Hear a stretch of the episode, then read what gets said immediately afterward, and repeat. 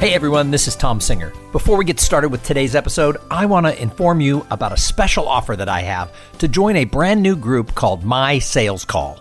If you work for a small business or if you're a solopreneur, having some people to talk about ideas and best practices and to have a focus and accountability around sales is so important.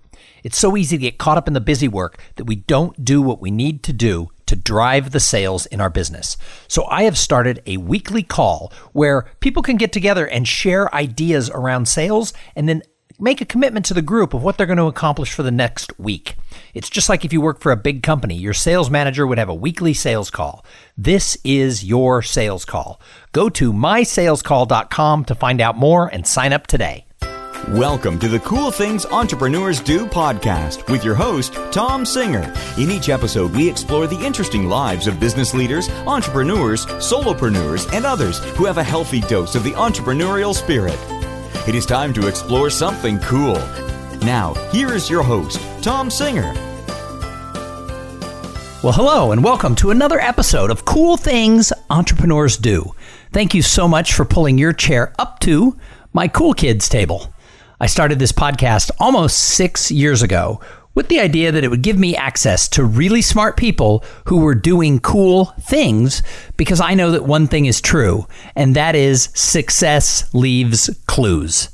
And if you're a regular listener of Cool Things Entrepreneurs Do, you know once a month, usually the first Thursday of every month, thereabouts, uh, my show is co produced with the Austin Technology Council. The Austin Technology Council is the largest tech industry organization in Central Texas. They empower their members by using insights, resources, and connections so that their members can succeed and thrive. And today's episode uh, is one of their members. It is Melissa Anthony, and she is the founder and CEO of uh, Anthony Barnum PR. And so I've known her forever. So I'm really excited to have her on the show. Hey, Melissa, welcome to Cool Things Entrepreneurs Do. Thank you, Tom. Great to be here uh, virtually. Yes, as we are with everything. I was right going to say everything these days is is is kind of virtual. So uh, that's that's all we got. So you know, I don't actually read the bios that I get from fancy PR people like you.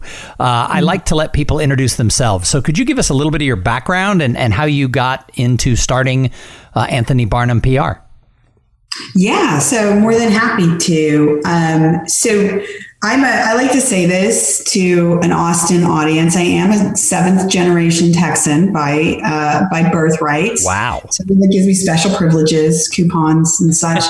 um, so I am actually on my dad's side come from a long history of, of just Texans, but I uh, started my career in New York City in the late '90s, where I was recruited into uh, kind of that big bubble technology public relations.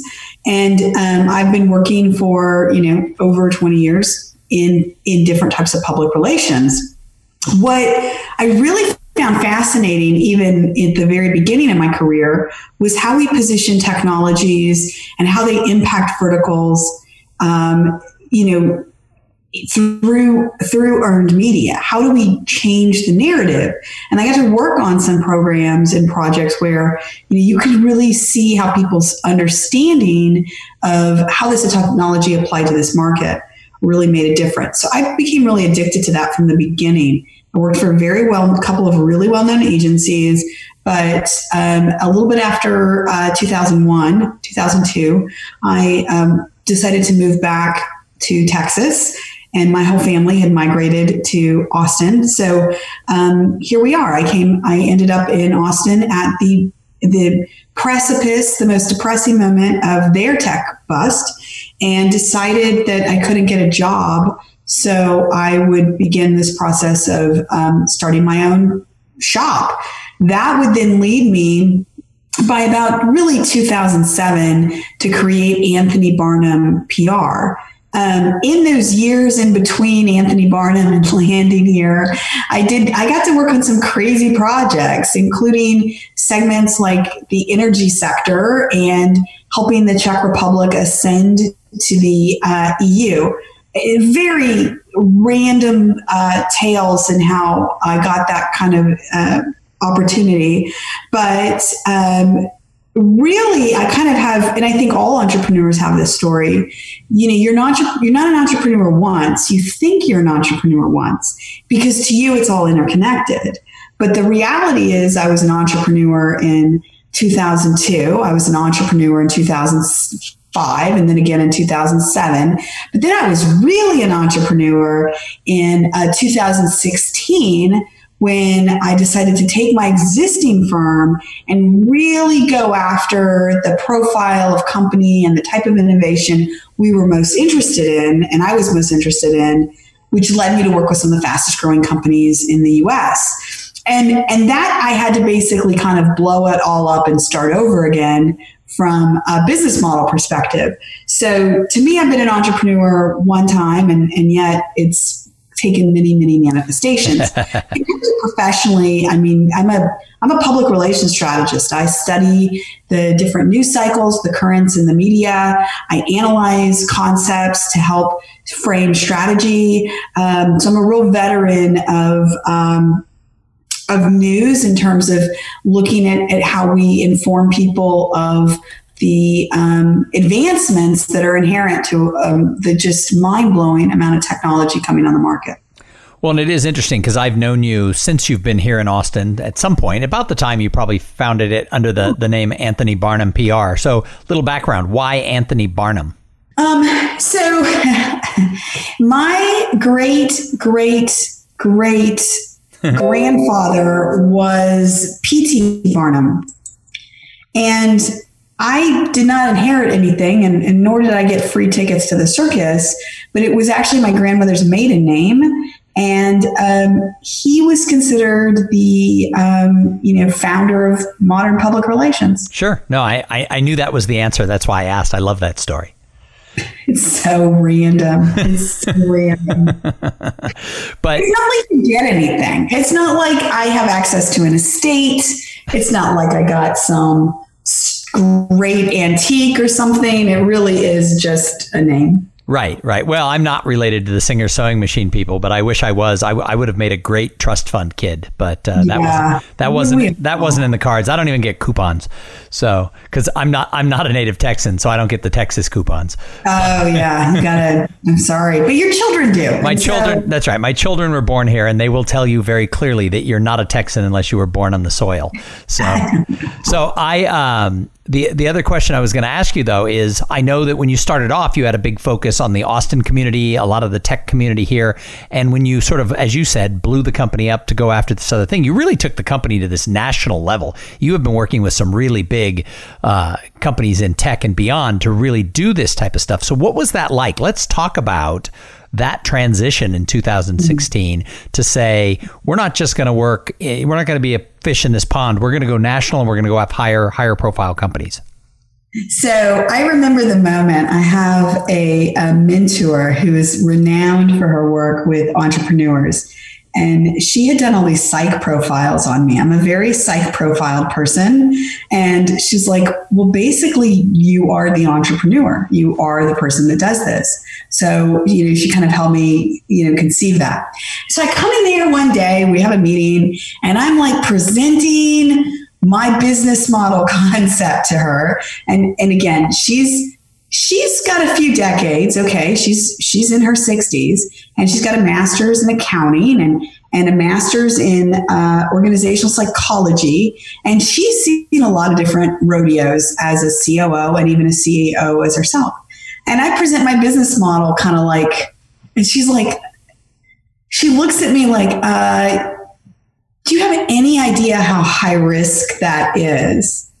And i'm like nope i can do it and um, she was like, okay, we'll go build it because your psych profile says you can too.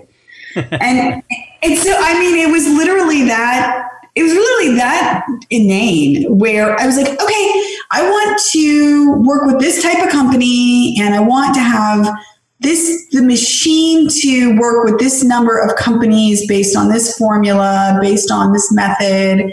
And she's like, you got to put it all down and organize it. And so I get in front of this giant software implementation.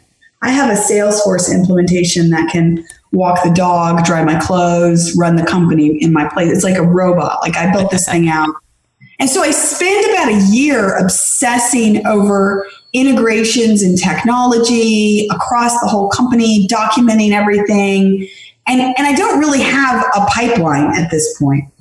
Um, and so what I realized is that, it, but I kept, I was like, I know I, I can see where we're getting. I can see where we're getting. And then sometimes I'd admit to where I'd be like, I don't know where I'm going. So it's both that mixture of like, I can see how to get there. You know, I'm not real sure I'm anywhere close to there right now. and, and, and, and I'm a pretty good uh, business development person, so I could always close business but um, not the not necessarily at the level I needed to keep pace with the vision that I had and the formula that I had because um, I didn't have all the systems in place. So I would say that if I think back to 2016, I was both uh, delusional and determined and really capable all at the same time and willing to work through the devil in the details to get to the other side. So I, I think you have to have that combination of not really knowing totally what you're going to do, but kind of thinking you're smart enough to do it. You know, it's a mixture of denial and um, and and working through the minutia in order to bring it forward. So, how long did it take from sort of that that time of of blowing it up and and writing all this stuff and and going all in until you were like, "Yep, we made it, we did it. Look at us go." Yeah, I mean, I won't get into the. I'll just, I just the way that everything works for me is about data and the alignment of data based on patterns. So I needed to ensure that we had, um, and let me step back. I've gotten a lot of bad advice. I've gotten a lot of good advice. And all of it has been important, right? Um, the bad advice and the good advice are almost equally as important. But I knew if I was going to market to Nash to CMOs and VPs of marketing at scale, that um, I really had to have a convincing uh, value proposition. So I this took a long time, Tom. This this took a long time of believing I was close. And it really was the summer in 2018 where all my data popped and I realized I had the exact profile of the company that I wanted to work with and the company that really responded to my um, vision for the market. And that the methodology I had built over many years of PR and the market aligned. I found my market and I named my market the Goldilocks. And so from there, I could extrapolate out the data formula I presented in 2016. I could extrapolate out to um, go back to my mentor, extrapolate it out, and say, if we do this volume of X, we will create this. I've done it. You know, two years later. So, so now we're two years past that sort of aha that we've got this figured out and it's working and, and we're moving forward. And now we're in kind of a whole new world. What's going on in the world of sort of this high end strategic PR in the world of COVID? I mean, obviously things are happening that are different than they would have been otherwise. Yeah. So, um, from a business perspective, we were of March 2020, like other successful businesses, we were on track to grow by, you know, we projected revenue growth over the former year of over 80%. Yeah, I was having my biggest year ever. So thank you, COVID. Yeah. So that didn't, that, this put a squelch, at least temporary, I think temporarily, but put a squelchy on um, sort of that massive growth trajectory and um, there were companies that didn't benefit as well from that didn't benefit from the pandemic. I mean, I, I know a lot of people are hurt by this pandemic, but there were companies that were crushed. Technologies for for obvious things that can't go on right now, like hospital hospitality and travel. All of those things are are are hurting really uh, right now. So what what we found is that as a company, we really all the things and all the companies we had reached out at other times to and that we had spoken with or not even spoken with found us who had solutions very relevant to the market.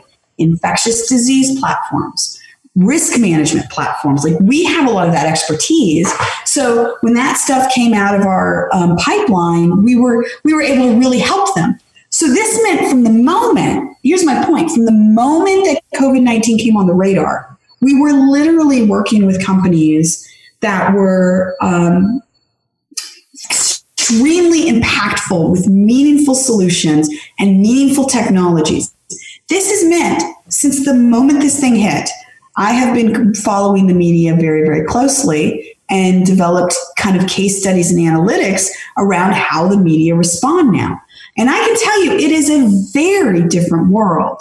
So you don't do product launches the same way. You don't do the same kinds of, um, you don't approach the media the same exact way. You have reporters, you have a lot of furloughed reporters right now, and you also have a lot of reporters working from home. So our team had to figure out really, really quickly how we adapt and how we can opt to optimize the outcomes from our client for our clients. We also noted, and this is crazy, we keep we have an analytics system. Like I build sometimes I build technology before and processes before I really know what to do with it, which you know, again, don't follow me as the, uh, you know, the greatest way to approach entrepreneurship because sometimes I'm like, I think I see how that makes sense. I'm gonna go spend a lot of money and time on it, and then you know, I'm sure to, I'm sure fit into this greater vision I haven't quite figured out. You know, it's kind of how I approach it, but we I have this analytics system and really predictive. Uh, I can help.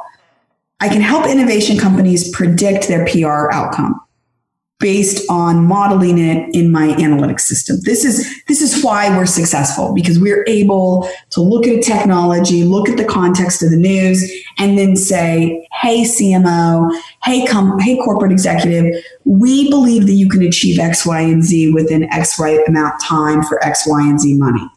Uh, but with this, that ended up being turned on its ear, and we had to have new analytics and so, what is amazing about what's happened is that if you intersect with this, um, with the pandemic, either the outbreak of the endemic, pandemic, or the way it's impacted the way we work and live, the metrics are two to three times higher than pre COVID 19.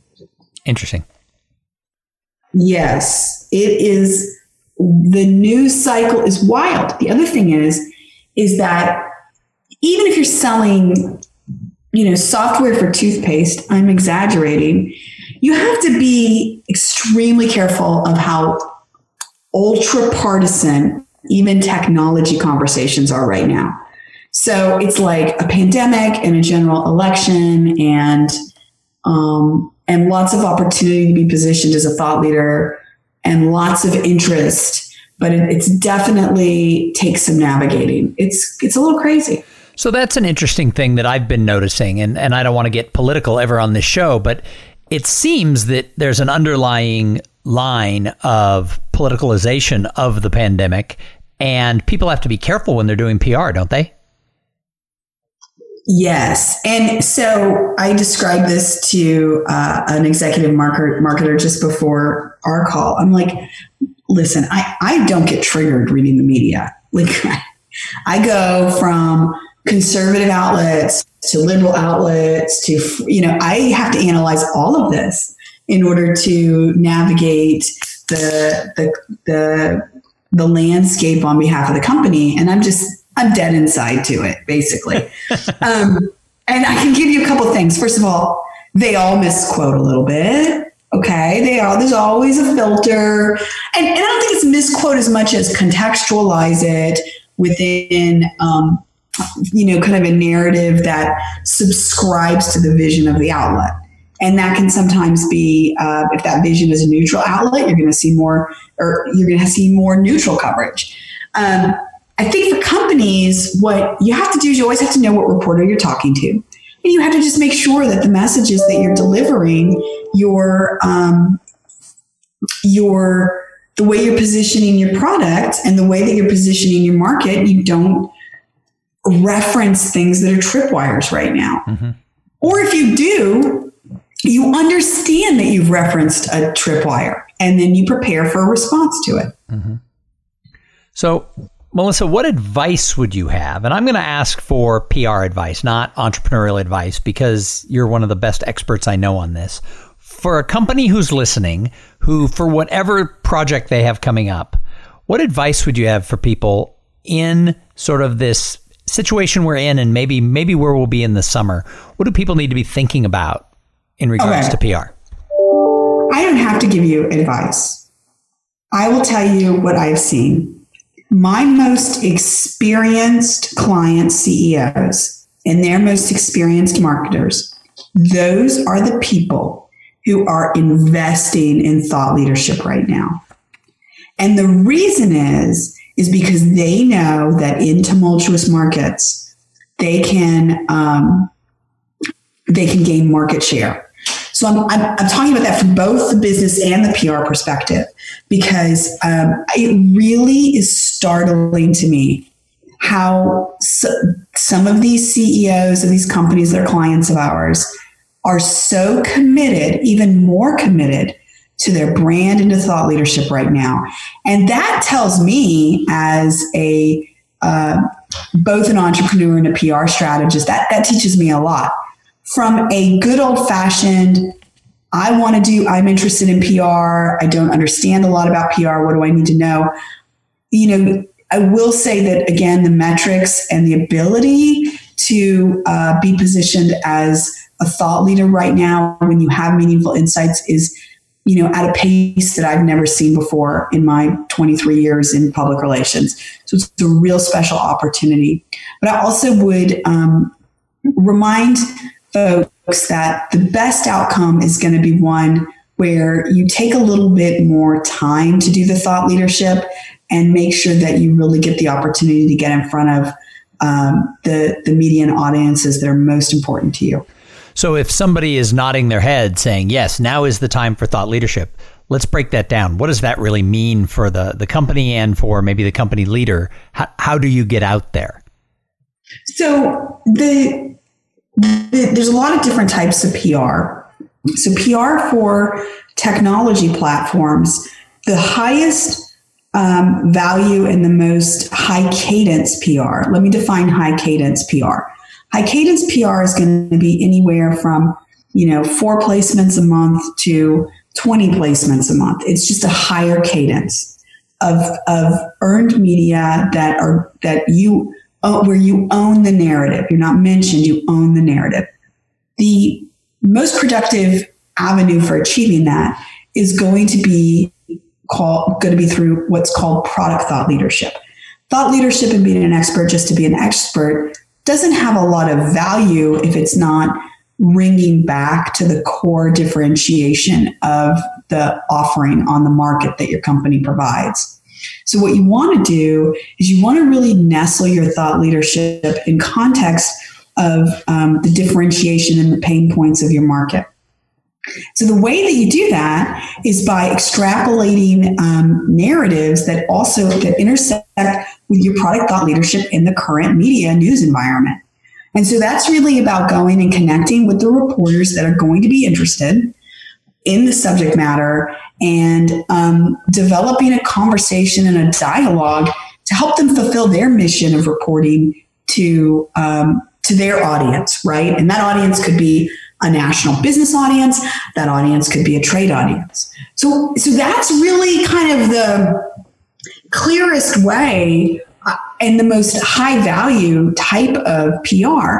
A lot of people are, you know, yes, there are there are press releases and their news alerts and there's press conferences, but in terms of really moving the needle on people's understanding, your market's understanding of the impact of your technology, that's going to really take this more product thought leadership conversation that really is a dialogue with the media.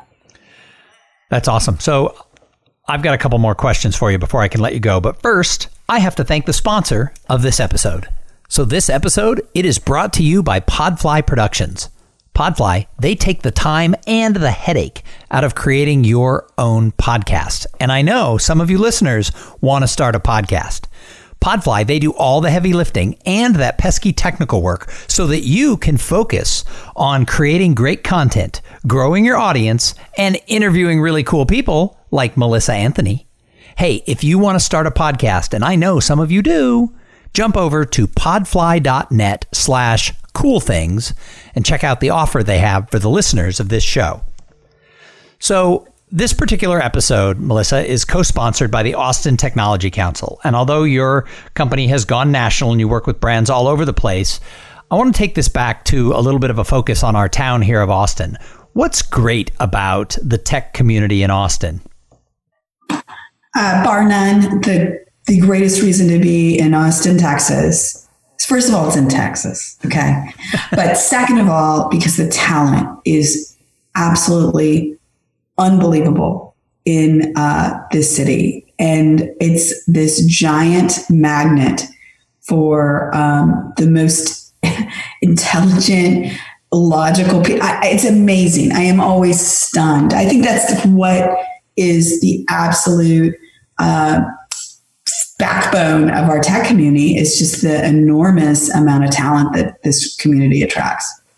And how do you think Austin will do faring our way out of uh, said recession that we're about to, to be in for a little while? Well, I'm, I'm very optimistic about um, Austin. I'm very optimistic about America, and I'm very optimistic about Texas always, because I think um, I think that we have some tools in place and we have the wherewithal to uh, begin to move out of this, open up our economy, and, and we're, we're not going to stop. You know, it's been amazing to be and know small business owners and innovators and see them just fight through the times. So people made some, some people, some businesses had to make some hard decisions right now. And, um, you know, I see Austin as a place that just naturally fosters community. And we're going to go out and support each other as this as we begin to move through it, as we get comfortable with the reopening, as we you know support businesses even in remote capacities. We we're not going to we're not going to let down our community. We're going to go out there and do what we have to do to to fire back up this engine. Plus, we're a very technology uh, driven economy. And, um, you know, even if we're conducting economic activity remotely, we're going to continue to innovate for the country. I mean, that's really what many of the companies and many of the innovators have done here. We're not just innovating here for ourselves. So I think we're very well positioned. But I also think that has to, that goes back to, you know, the fact that just Austinites and Texans just get out there and get it done, you know, they're uh, they're just willing to take those chances. They're willing to go out and get it done. So I call this show "Cool Things Entrepreneurs Do." What is the coolest thing you're doing in business right now? Oh, that's a big that's a big question. I think the coolest thing I'm doing, and I even said this to um, a colleague, a, a strategist friend of mine, is that you know, I, I'm living my dream because I'm working with the most innovative companies in the country and I'm helping them um, establish their um, innovation in markets. And I just, I, for me, I mean, the, the innovation technology sort of nerd and geek that I am, I love that. I'm very gratified doing it. And I've enjoyed, though I'm, of course, very saddened about the impact of the pandemic.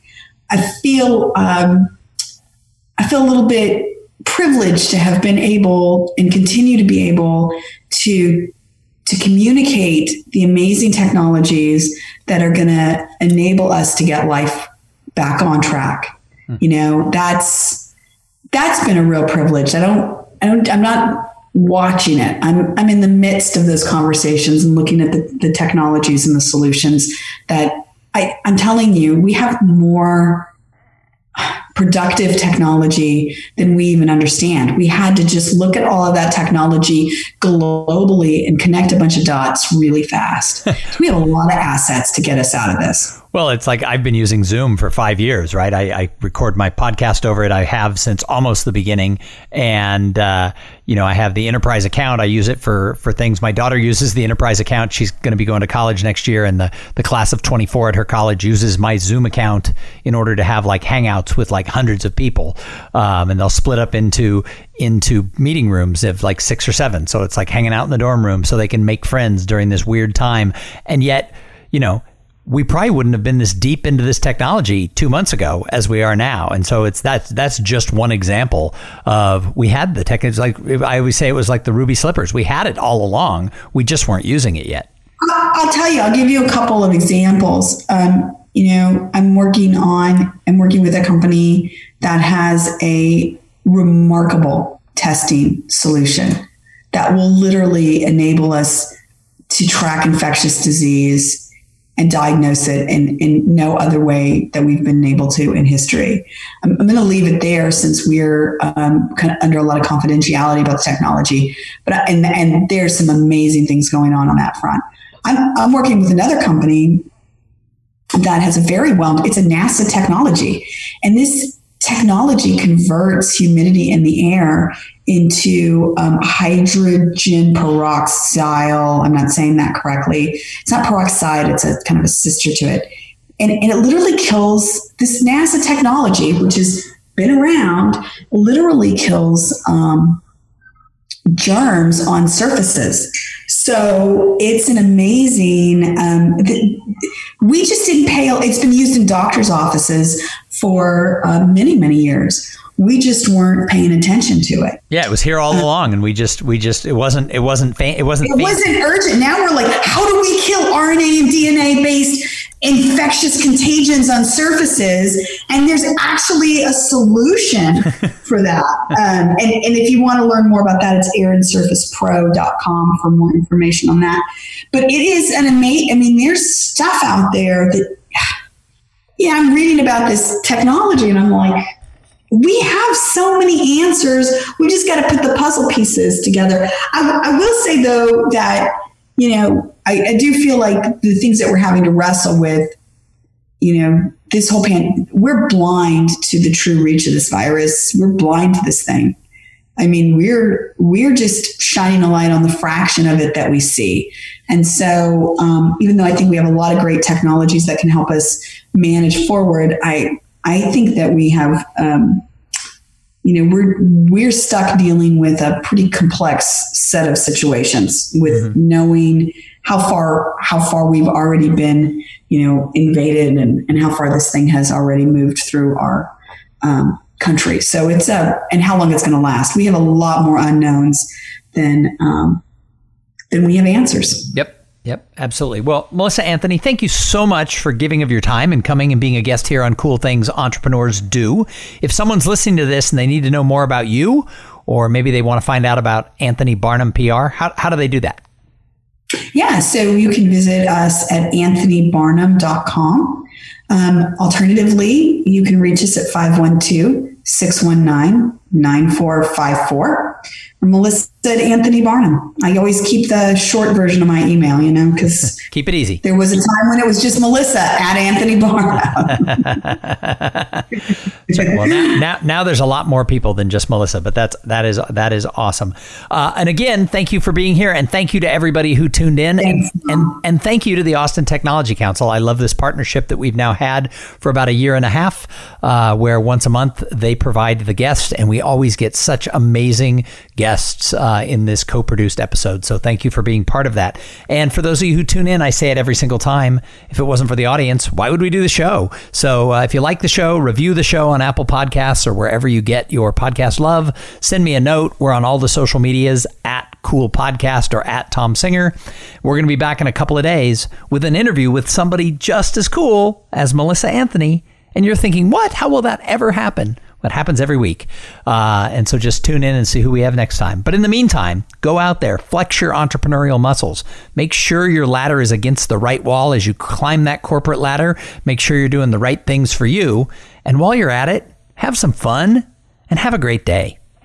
Thank you for being part of the Cool Things Entrepreneurs Do podcast. Without your participation and listening to these conversations, there is no show. Connect with Tom at tomsinger.com and follow him on Twitter at, at tomsinger.